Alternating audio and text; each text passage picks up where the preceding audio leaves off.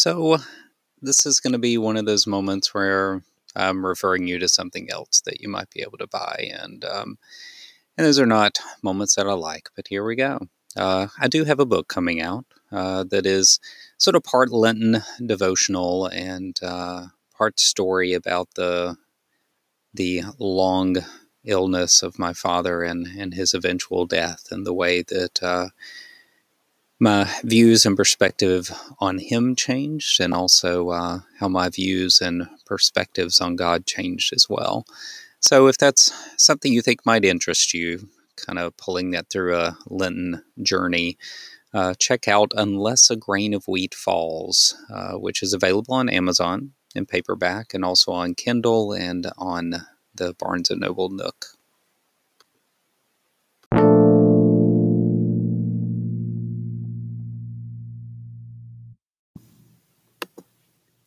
There was love behind my shut gate, on the way that fear and pain keep us away from love and each other. It's a reading from a recent Medium post.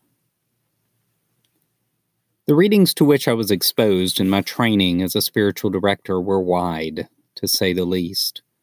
There were ancient texts, scripture, and modern musings. St. Teresa of Avila and St. John of the Cross were required, but also writers who were Orthodox, Catholic, and Protestant. And then there were the Quakers. Of late, these have been the ones that have come forward for me. Perhaps it is the emphasis on silence. As someone who also teaches meditation as part of my clinical practice, the emphasis on silence is welcomed. We are opened in silence. We are better able to listen. Maybe it is the simplicity of Quaker worship.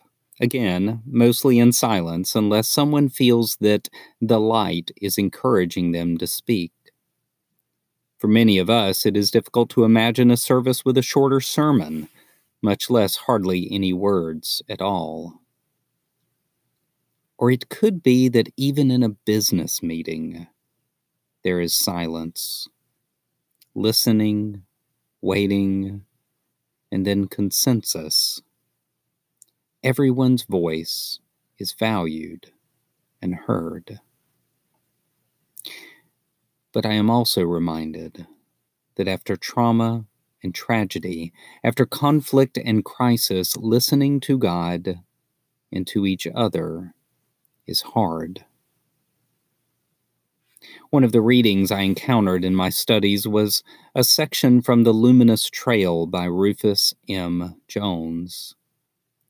There he writes of many lives of faith, but also his own. Jones's first wife died. His son by her died of diphtheria when the boy was just 11 years old. At the time Jones learned of the death, he was in England while his son was in America. This was 1903.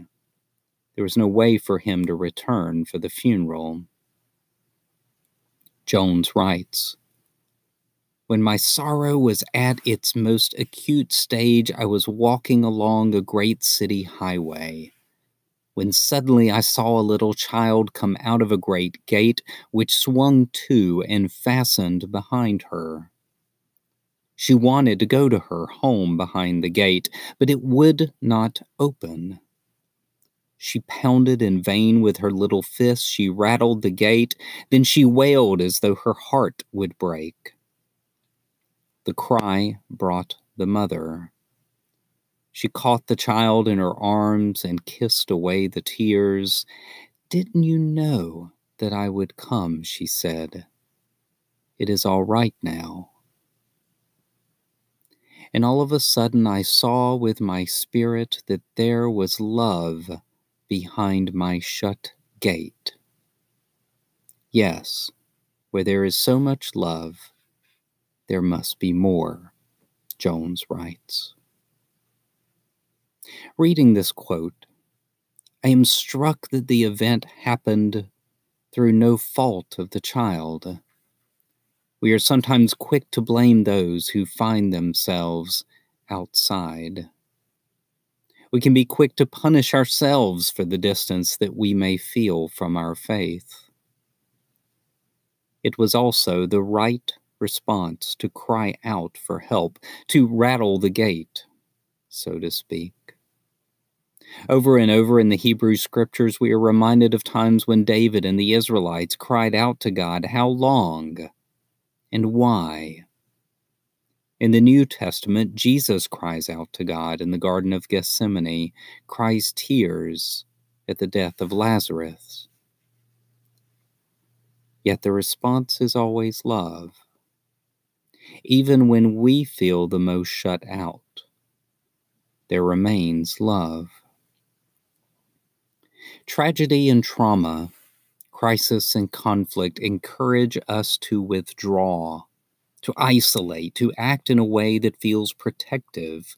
Even physically, when we are hurt, our tendency is to draw in, to cringe, to protect our soft vital organs. And while that response is normal and natural, there's also the point at which we open our hearts again.